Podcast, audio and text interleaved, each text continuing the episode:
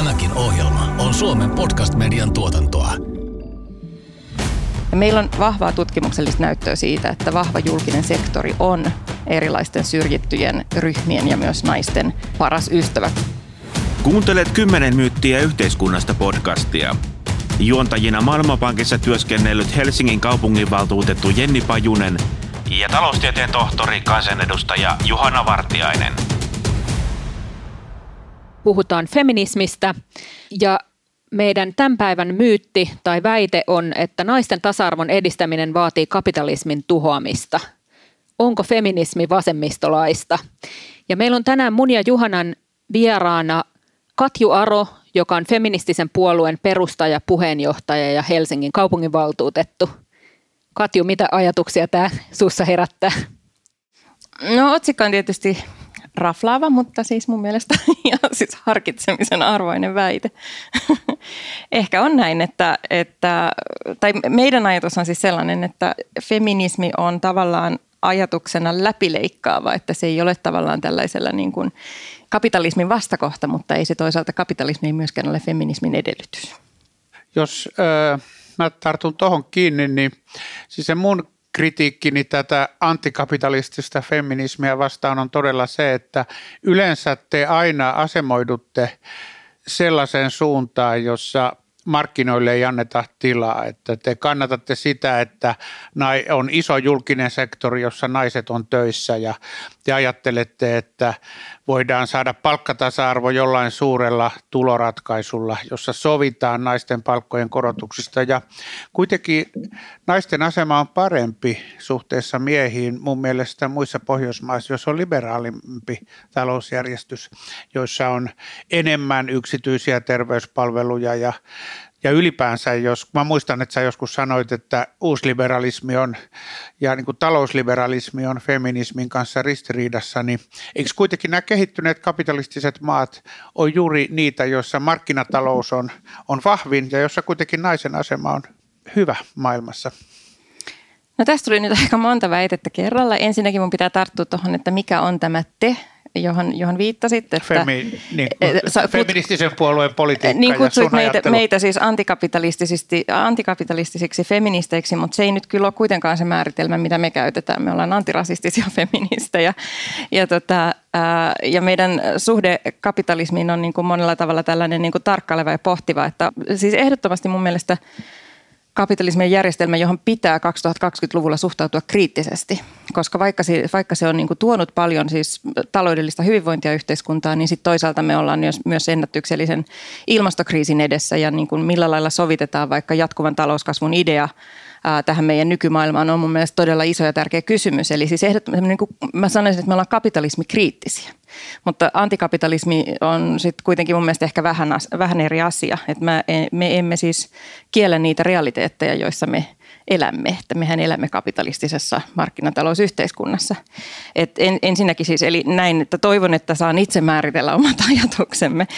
Mutta sitten tota, mitä sitten tulee siihen, että onko naisten asema parempi jossain muualla, niin musta tuntuu, että on vähän yksioikosta väittää, että tämä olisi niin kuin yksinomaan siis niin kuin markkinatalousyhteiskunnan tuotetta, että mikä tasa-arvon tila on missäkin maassa. Että kyllä siihen yleensä on vaikuttanut aika moni, moni eri tekijä. Ja että esimerkiksi suomalaisen yhteiskunnan työmarkkinoiden niin kuin tosi voimakas segregaatio niin, niin on totta kai yksi tosi keskeinen syy esimerkiksi siihen, että palkkatasa-arvo ei toteudu.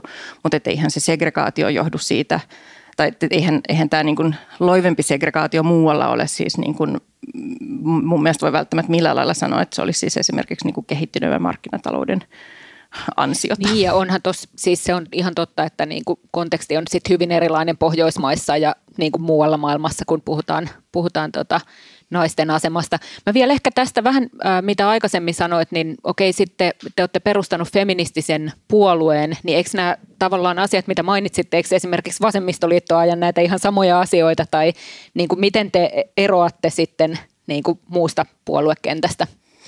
No me eh, usein sanotaan, että sellainen ajatus ehkä yhdistää sitä meidän ajattelua, että, että ei sen enempää sosialismi kuin kapitalismi ole onnistunut ratkaisemaan niin kuin, niin kuin tasa-arvon ongelmia ja epätasa-arvoisuutta.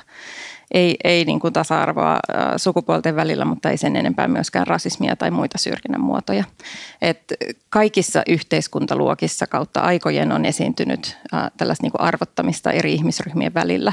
Ja se meidän ajatus on, että tätä mä tarkoitin sillä läpileikkaavuudella, että me halutaan puhua siitä, että mitä se niin kuin feministinen ajattelu tarkoittaa kautta koko poliittisen kentän. Et se ei ole, me emme ole siis tässä suhteessa niin kuin asemoi itseämme oikealle emmekä vasemmalle, vaan katsotaan, että me ollaan tällainen niin kuin läpileikkaava poliittinen liike. Silti, jos mä muistan oikein sitä, mitä sä kirjoitat ja kannatat valtuustossa tai yleispolitiikassa, niin oikeastaan kaikki menee julkisen sektorin kautta. Että tuntuu, että nämä meidän valtavat julkisen hyvinvoinnin rahoituksen ongelmat ei jotenkin figuroi mukana teidän ajattelussa. Millaista on feministinen talouspolitiikka esimerkiksi? Mä näen, että sekin on ikään kuin lähtee siitä tilanteesta, että me, meitä ei rasita mikään historian taakka. Me tarkastellaan ikään kuin siis todellisuutta tästä nykypäivän perspektiivistä. Ja meillä on, on niin näyttöä, vahvaa tutkimuksellista näyttöä siitä, että vahva julkinen sektori on – erilaisten syrjittyjen ryhmien ja myös naisten paras ystävä, kuten tavataan sanoa. Et se pitää huolta siitä, että ne, jotka putoavat turvaverkkoja läpi siellä tai täällä, niin saadaan jollain lailla kiinni. Ja sen takia me olemme ehdottomasti vahva julkisen sektorin puolella. Mutta sitten tavallaan on olemassa myös, on sitten olemassa muita tällainen niin kuin voima, niin kuin hyvinvoinnin ajatuksen, hyvinvointi sellaisena niin kuin ytimenä siinä, mitä me tehdään. Että niin kuin sen meidän järjestelmän ytim, ta, tavoitteen pitää olla siis hyvinvoinnin mahdollisimman laaja jakaminen kaikille. Ja tota, se tarkoittaa sitä, että kyllä usein löydät minut puolustamasta vahvaa julkista sektoria ja hyvinvointipalveluita. Mutta sitten samalla me ei olla sitten niin kuin sitouduttu mihinkään ohjelmallisesti vasemmistolaiseen politiikkaan siinä mielessä, että sitten jos joku asia ei toimi, niin kyllä me sitten taas myös sekin voidaan sanoa, että, että kyllähän esimerkiksi niin kuin yksi mun mielestä kiinnostava esimerkki siitä on, että feministisestä näkökulmasta ää, niin kuin suhtautuminen vaikka siis työmarkkinajärjestöihin on pakostakin yhä, yhä niin kuin enenevässä määrin kriittinen, koska, koska todellisuus on, että – tällä meidän nykyisellä järjestelmällä ei olla onnistuttu just ratkaisemaan sellaisia ongelmia kuin, niin kuin alojen välinen segregaatio ja, ja palkka, palkkaepätasa-arvo. Ja se tarkoittaa sitä, että feministisestä näkökulmasta en asetu kenenkään leiriin siinä asiassa, en sen enempää kokoomuksen kuin vaikkapa vasemmistoliiton, koska näen, että, että jos mä haluan katsoa sitä tiukan feministisestä näkökulmasta, niin mä näen, että järjestelmässä on ongelmia, jotka ei tavallaan edistä niitä asioita, jotka mulle on tärkeitä. Eli se, että me saavutettaisiin kaikkien niin kuin tavallaan tasa-arvoisemmat työmarkkinat. Mutta miten sä muuttaisit tätä työmarkkinoiden segregoitumista, eli ammattien eriytymistä naisten ja miesten ammatteihin, kun eletään kuitenkin vapaassa yhteiskunnassa ja me, meillä on kokemuksia, ainakin Ruotsista, jonka mä tunnen hyvin. Meillä oli siellä on jopa tehty tällaisia propagandakampanjoita lukiossa, jos on koitettu saada tyttöjä ja poikia valitsemaan niin epästandardimaisesti, mutta silti vuodesta toiseen nuoret valitsee tämän perinteisen kaavan mukaan. Onko siihen sun mielestä mitään keinoa, kun se näyttää kuitenkin vapaassa yhteiskunnassa vastaavan sitä, mitä ihmiset haluaa?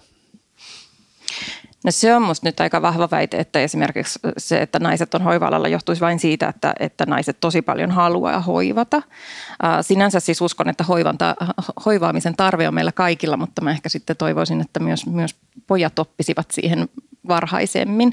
Että kyllä mä niin kuin uskon, että esimerkiksi sukupuolisensitiivinen varhaiskasvatus on meilläkin tullut osaksi varhaiskasvatusta vasta tosi äskettäin. Ja vaikka Ruotsissa ollaan siinä vähän pidemmällä, niin se on esimerkiksi ihan se, että kun me opitaan jo niin pienenä niihin sellaisiin roolimalleihin, että mitä tytöt saa tehdä ja mitä pojat saa tehdä, niin kyllä mä uskon, että juuri muuttamalla näitä tämmöisiä niin kuin – stereotyyppisiä kasvatusmalleja, niin me saadaan myös muutettua sitä ajattelumaailmaa, että mikä minulle on mahdollista. Ja mä uskon, että nämä rajoitukset koskee, koskee niin kuin monet tytöt valitsee jotain juuri siksi, että ajattelee, että se on vain heille mahdollista, mutta itse asiassa erittäin paljon myös – ja ehkä nimenomaan niin kuin monet pojat kokee, että he eivät voi hakeutua vaikkapa hoiva, hoiva-alalle. Mutta sitten musta se ei riitä, että lähdetään korjaamaan tilannetta sieltä niin kuin varhaiskasvatuksesta ja katsotaan sitten tuloksia 30 vuoden kuluttua, että pitää myös tehdä muutoksia nykytilaan. Että tällä nykytahdilla palkkatasa-arvo saavutetaan noin 70 vuodessa ja kyllä mä haluaisin nähdä, että se oikeasti saavutettaisiin mun elinaikana.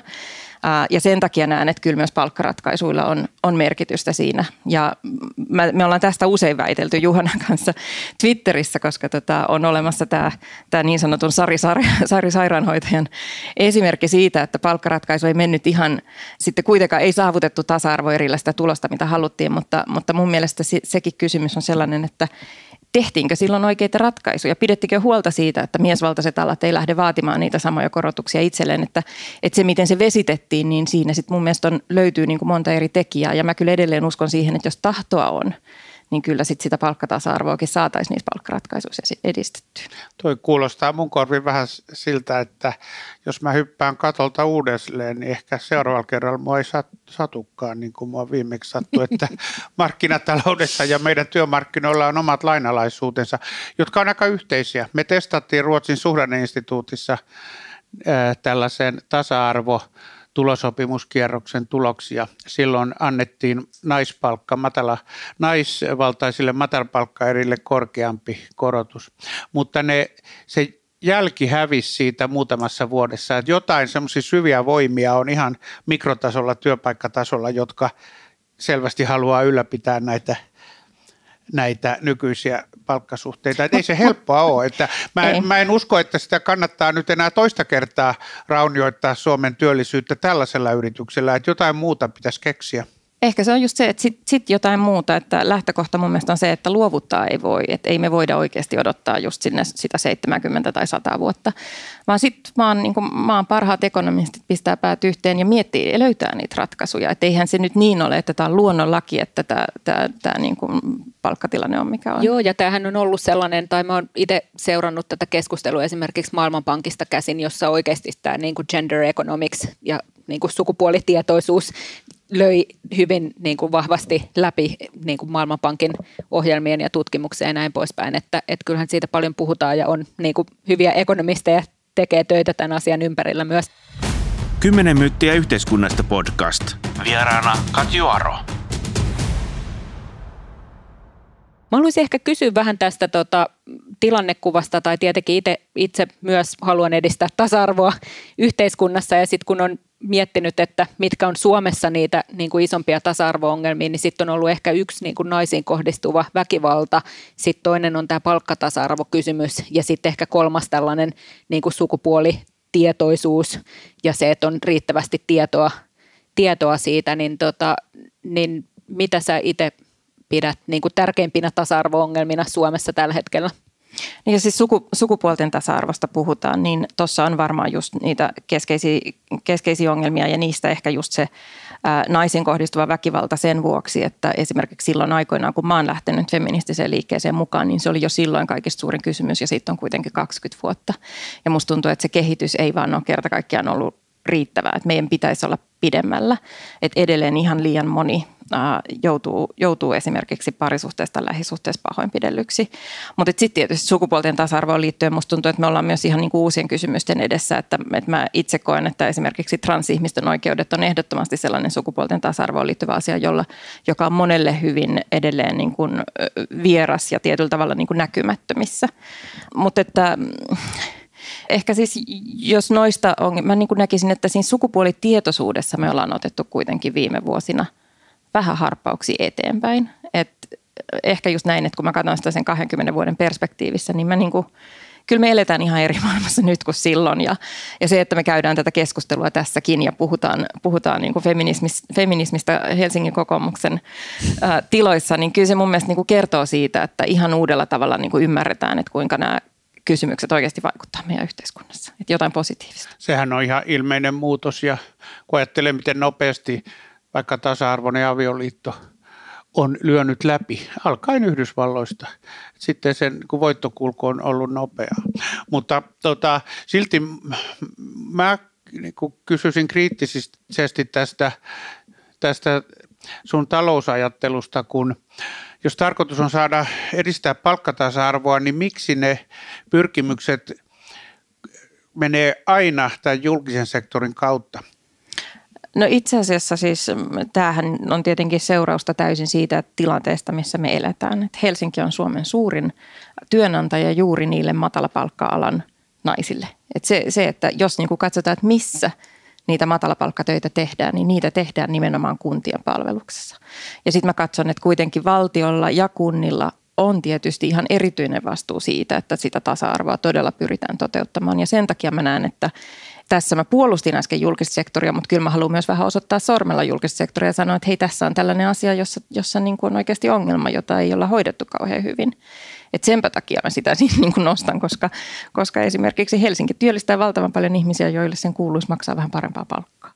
Mutta säkään tuskin olet varmis sitten puolustamaan niin suuria veronkorotuksia, että tämä onnistuisi. Ja tavallaan, jos ollaan tiukkoja, jos me ollaan sitä mieltä jonkun analyysin nojalla, että, että naisilla on liian alhainen palkka suhteessa miehiin, niin silloin kai voisi sanoa, että miehillä on liian korkea palkka suhteessa naisiin. Ja, mutta harva uskaltaa esittää sellaista, että me alennettaisiin kunnissa olevien miesvaltaisten ryhmien palkkoja tai ylipäänsä tehtäisiin tulosopimus, joka alentaisi kaikkien miesvaltaisten alojen palkkoja, että sellaista ratkaisua, jossa yleisesti nostetaan kuntien ja julkisen sektorin palkkojen. Ei sellaista tällä ensi vuosikymmenellä ole vaan tulossa. Me nähdään alijäämiä niin kauas kuin silmä siintää.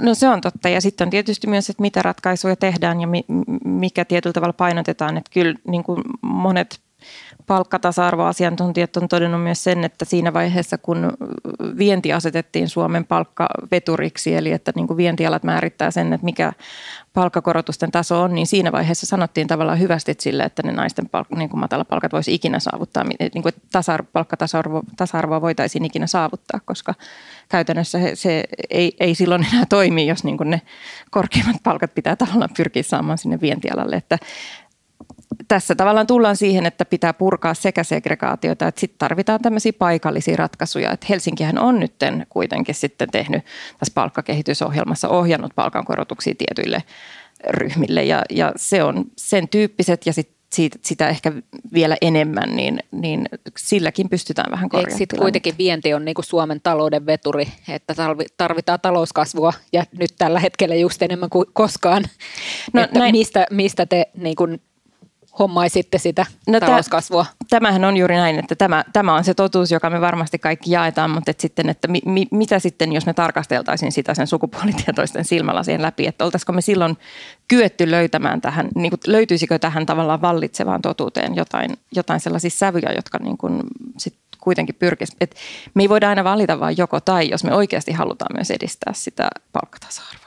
Sitten Kuitenkin vaan koitetaan, mä... ohjata, koitetaan ohjata naisia sinne vientialalle ja miehiä hoiva-alalle. Ja, ja mä muistuttaisin siitä, että tämä, se, tämä teollisuuden vientinormi tulopolitiikassa, niin se on tapa rajoittaa vientiteollisuuden palkankorotuksia. Et jos ei sitä olisi, niin vientiteollisuudessa sovittaisi korkeammat palkankorotukset.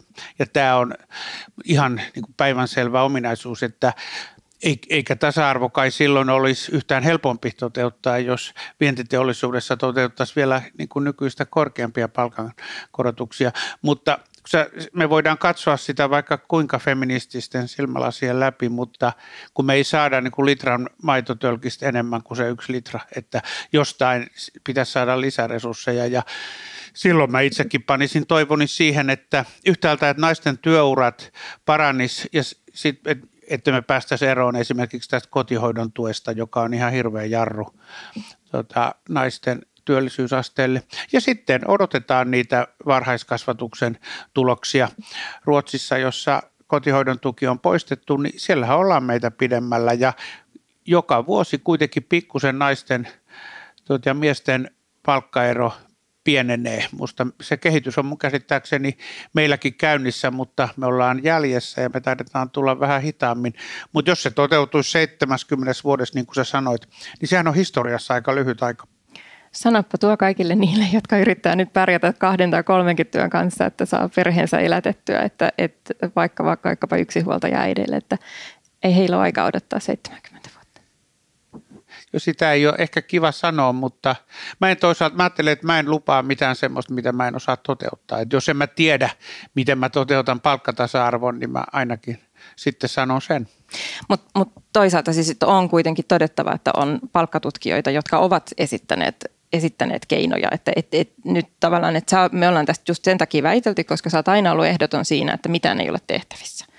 Mä uskon, että on tehtävissä. Monet tutkijat uskovat, että on tehtävissä. Että kyllä mä niin kuin tavallaan uskon, että kyse on myös sit, niin kuin, että vaan ryhdytään niin kuin miettimään niitä ratkaisuja.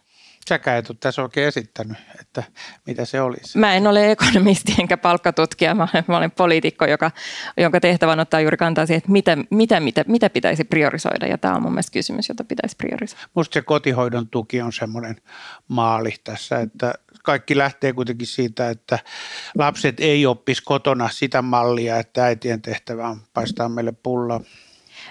Mm, mä oon vähän nyt tosta siinä mielessä eri mieltä, että käsittääkseni sen niin kuin vaikutusta ei ole, vaikutus siis työllis, nimenomaan työllisyysprosenttiin ei ole nyt mitenkään ihan merkittävän suuri. Ja sitten kun kuitenkin tiedetään, että kotihoidon tuolla olevista ää, naisista monella itse asiassa ei ole välttämättä työtä, johon palata, ja, tai, tai sitten, että he itse asiassa ovat hyvin raskaissa töissä ja sen takia kokevat sen niin kuin tärkeänä, että he saa sen jonkun hetken olla kotona. Et musta sitten joskus taas näyttää siltä, että kotihoidon tuki on aika pieni pala siinä niin kuin paljon isommassa ongelmassa, mitä meidän pitäisi ratkaista. Mä oon samaa mieltä siitä, että, tota, siis, että se kotihoidon tuki on niin kuin, ja se, että se on niin pitkä, niin se on niin kuin yksi osa sitä kokonaisongelmaa näiden perhevapaiden ympärillä, että sikäli mm. kann, kannattaisin sitä perhevapaa-uudistusta ja sitä, että ne niin kuin sekä – vapaat että sitten kustannukset jaettaisiin tasaisemmin sitten, niin kuin jos, on, jos on sekä isä että äiti kuvioissa, niin heidän välillä. Kyllä, se on isompi tekijä on siis ne itse perhevapaat, miten ne jakautuu. Joo. Niinhän pitäisi kiintiöidä varmaan, niin, eikö niin? niin? Paljon nykyistä terävämmin. Kyllä, joo ja te, terävämmin vielä kun on esitetty, mutta onneksi nyt on tulossa sentään muutosta. Niinpä.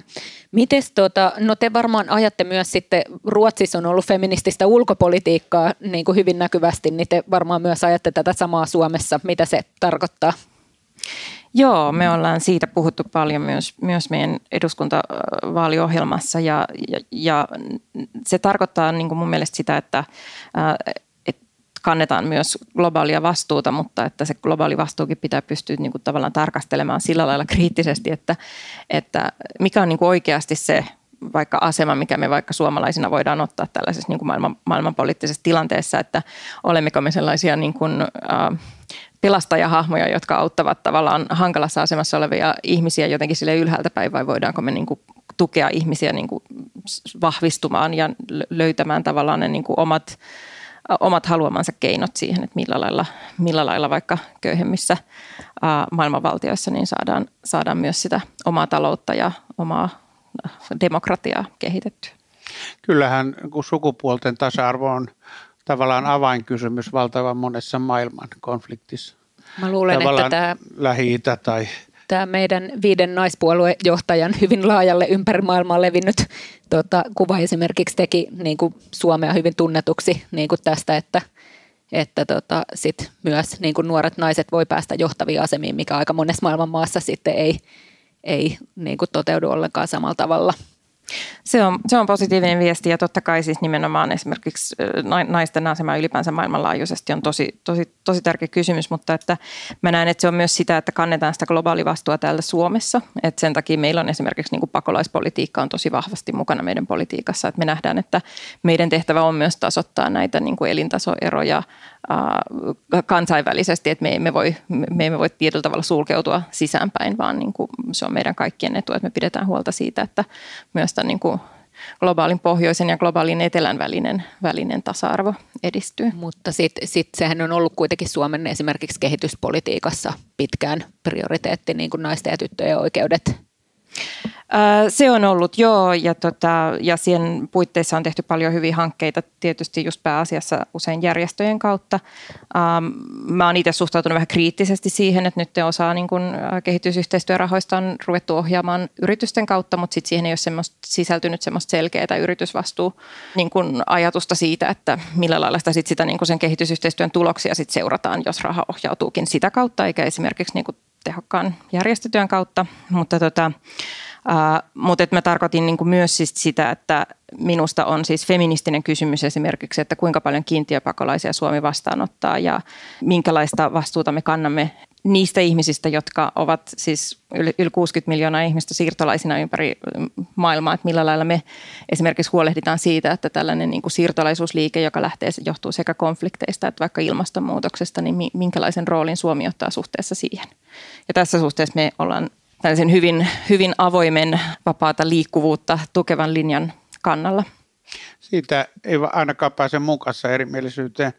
Ja minusta yleisesti taloustieteessä on kyllä tapahtunut niin kuin 30 vuoden aikana sellainen vahva niin kuin linjan muutos kehitysasioissa.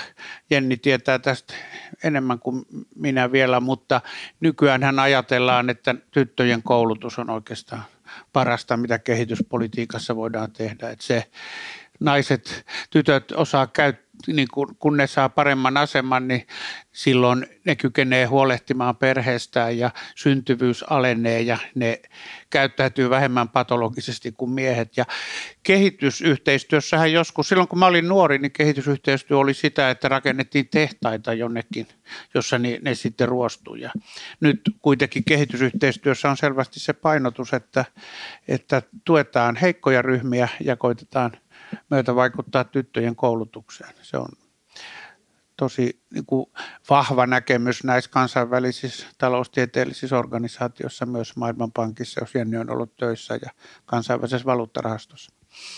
Että siinä musta tuntuu, että establishment on aika lailla samalla kannalla kuin sinä Katju.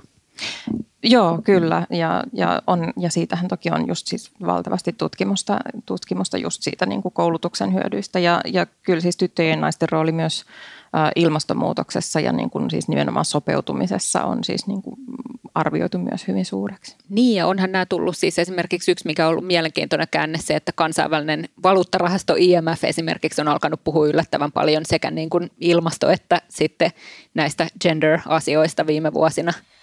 Kymmenen myyttiä yhteiskunnasta podcast, jakso 11. Naisten tasa-arvon edistäminen vaatii kapitalismin tuhoamista.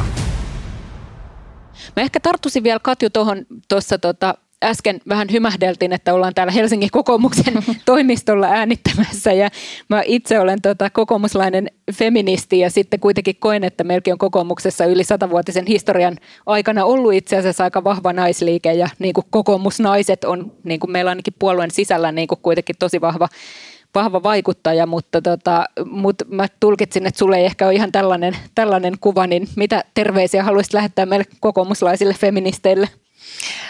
No oikeastaan mä viittasin ylipäänsä siihen, että vaikka mä olisin minkä tahansa puolueen, puolueen toimistolla niin feministisen puolueen edustajana, niin näkisin, että se on jo, se on jo itsessään muutos. Että siinä on niin minulle, minä näen, että muutosta on siinä, että on olemassa feministinen puolue ja sitten se, että kutsutaan myös puhumaan muiden puolueiden kanssa, että koetaan, että nämä on niin semmoisia tärkeitä kysymyksiä. Että ei, se ei ollut sillä lailla piikki, piikki kokoomuksen suuntaan, mutta tota, Siis mun, mehän ollaan niin kuin valtuustossa esimerkiksi, on, on saanut paljon tukea tai niin kuin jonkun verran tukea aloitteille myös kokoomuksen suunnalta, että, että en siis sinänsä kyllä olen aina kokenut, että, että kokoomuksestakin löytyy varsinkin sieltä liberaalista siivestä niin tukea myös tällaisille tärkeille tasa-arvokysymyksille.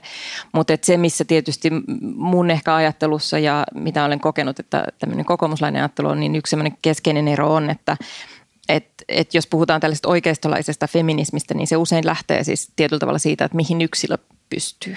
Ja se on tämmöinen niin Sheryl Sandbergin liinin feminismi, jossa voidaan niin kuin lähteä siitä, että pitää lähteä rohkeasti tavoittelemaan sitä, mikä, mikä on mahdollista. Ja, ja se on minusta siis hyvä ja kaunis ajatus, että, että esimerkiksi naistenkin pitää pyrkiä johtopaikoille ja pitää tukea sitä, että naiset pääsee johtopaikoille. Mutta se, mitä mä itse toivoisin lisää kokoomuslaiseen feminismiin, olisi keskustelua, keskustelua siitä, että – että ennen kuin sinne kokoushuoneeseen voi pyrkiä, niin mitä täytyy tapahtua? Eli mitkä on ne yhteiskunnalliset rakenteet, jotka mahdollistaa sen, että sit sitä kokoushuoneen ovea pääsee, pääsee koputtamaan. Et se on minusta se niinku, niinku yhteisöllisen ja yhteiskunnan rooli siinä yksilön voimaantumisessa, niin siitä enemmän keskustelua. Joo, ja toi Lean In löytyy munkin kirjahyllystä ja se on ehkä tota, sitten kuitenkin se on vähän niin kuin äh, yhdysvaltalaisesta perspektiivistä, että siellä on sitten taas vähän eri, eri tasa-arvo-ongelmat, mitä, mitä meillä, tota, joo ja ehkä sitten jos itse pohdin tätä kokoomuksen, se mikä mua häiritsee on se, että meillä ei ole ikinä ollut naispuheenjohtajaa, mikä tota, tällainen symbolinen, niin, symbolinen mutta, mutta tärkeä, mutta tota, Joo, ja siis tosiaan, että koen, että meillä on kuitenkin, niin kuin, sit taas sä sanoit, että teille ei ole pe- perinte, tai niin kuin historian painolastia, meillä taas sitä on, mutta siellä on myös sit oikeasti ollut niin kuin vahvoja kokoomusnaisia ja sitten kuitenkin tätä mahdollisuud- mahdollisuuksien tasa-arvoa, mitä, mitä on myös meidän puolueesta käsin ajettu ja toivottavasti jonkun naispuheenjohtajan johdolla ajetaan jatkossakin. Mä ajattelen, Katjo, että sä aliarvioit sitä, miten millainen liittolainen talousliberalismi voi kuitenkin olla nimenomaan feminismin pyrkimyksille. Ja ajattele sitä, että jos sun mielestä naisten suoritusta työmarkkinoilla ja yhteiskunnassa aliarvostetaan, niin silloinhan sä ajattelet, että naiset saa vähemmän – palkkaa ja korvausta siitä, mitä ne tekee, kuin miehet, vaikka se työpanos olisi aika samanlainenkin. Mutta silloinhan markkinamekanismi vie, tätä juuri oikeaan suuntaan, että jos naiset naisten työpanos on alihinnoiteltu, niin mitä paremmin markkinamekanismi toimii, niin silloinhan hyvin toimivalla työmarkkinoilla, jos naiset ja miehet on yhtä tuottavia, niin silloin se naisten palkan pitäisi nousta miesten palkan tasolle. Että sehän voi hyvin olla, että meillä olisi parempi tasa-arvotilanne palkkarintamalla, jos meillä olisi liberaalimpi talous. Ja ainakin Ruotsista, mä muistan Ruotsin Akava, eli tämä Saakko tutki, että kun koulutettujen markkinoille tuli yksilölliset palkkaneuvottelut, niin paikallisesti ja yksilöllisesti, niin naiset hyöty siitä. Matalapalkka-aloilla tämmöisiä tuloksia ei ole, mutta koulutetulla aloilla kyllä. Niin, no mä, mä, mä, mä annan talousliberalistien tehtäväksi osoittaa sen, että kuinka hyviä liittolaisia, liittolaisia he voivat olla. Että mä, mä ajan niitä asioita, jotka mä tavallaan tiedän, että on ikään kuin osoitettu, että tämä, nämä ovat ongelmia ja näitä, näitä pitää ratkoa.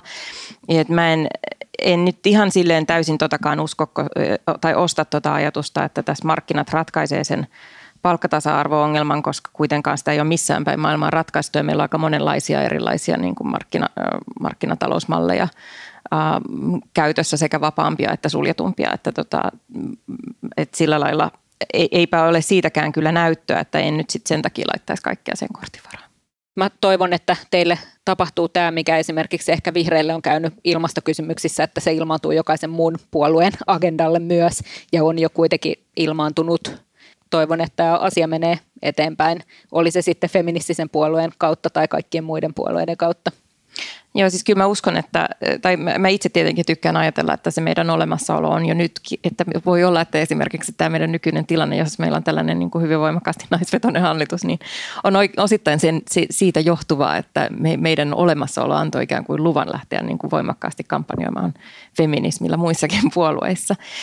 Ja totta, totta on myös se, että, tot, että kyllä monissa talouskysymyksissä äänestetään yhdessä enemmän siellä niin kuin vasemman linjan kanssa, mutta että se ei mun mielestä lähde siitä ohjelmallisuudesta, vaan se lähtee lähinnä siitä, että mistä, ne, mistä käsin niitä ratkaisuja lähdetään hakemaan. Että, että kuten totesin, niin se niin kuin yhte, yhteisöllisyys ja se niin kuin yhteiskunnan rooli, niin me nähdään se niin kuin voimakkaampana sitten ehkä kuin tuota, oikeistolaisessa Ja sitten eikö tässä ole kuitenkin sitten vielä tavallaan niin kuin tasa-arvokysymyksessä, että ei ole pelkästään naisten oikeudet, vaan sitten niin kuin myös esimerkiksi pojat ovat enemmän syrjäytymisvaarassa tai näin, että niin kuin Ky- sillai... Joo, siis kyllä, siis sukupuolten, eri sukupuolten oikeudet laajasti. Ja sitten tietysti, että meillä on niin kuin tosi voimakas myös niin kuin näkemys niin kuin yhden, yhdenvertaisuuden edistämisestä, että, että ei ole olemassa tasa-arvoa ilman yhdenvertaisuutta. Poliittisesti onhan se aika hurjaa ja pikkusen äh, musta uhkaavaa, että maailmalla näyttää jotenkin puolueiden sisällä tämä niin sukupuolijako segregoituvan, että näissä nationalistisissa populistipuolueissa on tyytymättömiä nuoria miehiä ja tota, toisaalta vaikka Suomen vihreät puolue, sehän on ihan ainutlaatuisen segregoitunut puolue eduskunnassa. Sieltä taitaa olla vain kolme mieskansanedustajaa ja eikö siellä ole kuitenkin yli 20 kansanedustajaa, että sekin on pikkusen arveluttava kehityssuunta. tai en mä tiedä, miten sä näet, näet sen, Katju? No siis yksi meidän olemassaolon syy on, että, että me ollaan haluttu myös vastata tällaiseen niin kuin nousevaan arvokonservatiiviseen oikeistopopulismiin, joka niin kuin on niin kuin hyvin monella tavalla pyrkinyt rajoittamaan naisten oikeuksia, eri vähemmistöjen oikeuksia. Et me koettiin, että me, meidän pitää olla olemassa myös siksi, että me pidellä, pidetään esillä näitä kysymyksiä, että ne ei niin kuin jää tavallaan tämän tämmöisen niin kuin aika rasistisen liikkeen nousun, nousun jalkoihin. Ja, tota, ja tämä jako, siis sehän on niin kuin aatteellinen jako, joka korostuu parhaillaan, on niin kuin myös nyt viime vuodet korostunut Yhdysvalloissa ja niin kuin maailmanlaajuisesti, niin se sieltä se tavallaan kumpuaa se sukupuolisegregaatio mun mielestä kaikista voimakkaimmin, että, että tällainen niin kuin hyvin perinteisiä arvoja puolustava, puolustavat ihmiset niin puolustavat niitä omia etuoikeuksia, joita heillä on ollut ja, ja silloin se liike silloin totta kai on myös aika viesvaltainen. Että tämä on vaan tämän niin kuin perinteisen niin kuin arvomaailman kuolinkorinaa, että tulee tällaisia niin kuin pyrähdyksiä ja ruvetaan taistelemaan tätä niin kuin kehitystä vastaan. Mutta sitten samaan aikaan tietysti nyt on niin kun, nämä liikkeet on voimistunut todella paljon ja, ja jos nyt miettii vaikka siis Yhdysvaltojen roolia maailmanpolitiikassa, niin ei ole mitenkään itsestään selvää, että tämä on tämmöinen ohimenevä vaihe, vaan musta siihen pitää suhtautua vakavasti. Ne, jotka on eri mieltä, niin ne on äänekkäitä siinä vaiheessa, kun ne huomaa häviävänsä, näin mä luulisin, mutta ehkä mä oon parantumaton optimisti kuitenkin. Mutta tästä tullaan tietysti myös siihen, että minkä takia mä en ihan usko, että, että, voidaan ajatella ainoastaan niin, että tällainen niin kuin markkinaliberalismi on naisten ystävä, koska sitten meillä on kuitenkin tutkimusta, joka osoittaa, että myös niin kuin esimerkiksi EUn talouskuripolitiikka on itse asiassa ollut yksi suuri sysäävä niin kuin tekijä, joka on niin kuin johtanut siihen, että siinä missä on on ruvettu leikkaamaan vähän naisten ja vähemmistöjen palveluista paljon, niin sitten se on myös toisaalta tuonut ja nostanut esille tätä oikeistopopulistista liikettä, että me ollaan tavallaan tässä nyt kurimuksessa, joka, jossa niin kuin itse asiassa tämmöiset niin kuin tietyt taloustoimenpiteet on ollut niin kuin uhka, uhka ja synnyttänyt uusia uhkia meidän yhteiskunnassa. Nyt sä avaat ison keskustelun, kun sitten toisaalta sitten, siis tämä niin sanottu talouskuri politiikka kai kuitenkin perustuu siihen, että, että resursseja ei ole määrättömästi ja Eurooppa ikääntyy ja budjetilla on rajansa mutta se on tietysti aika, me voitaisiin järjestää sitten toinen keskustelu. Ehkä jos jotain pitää kiteyttää, niin, niin juuri näin, että, että tehdään sitten talouskuri tai muun tyyppistä talouspolitiikkaa, niin sitä sukupuolinäkökulmaa ei voi unohtaa, koska sillä on aina vaikutuksensa meidän arkielämään. Kymmenen myyttiä yhteiskunnasta podcast. Jenni Pajunen ja Juhana Vartiainen. Tämän ohjelman tuotti Suomen Podcast Media. Löydät lisää podcasteja osoitteesta podcastmedia.fi.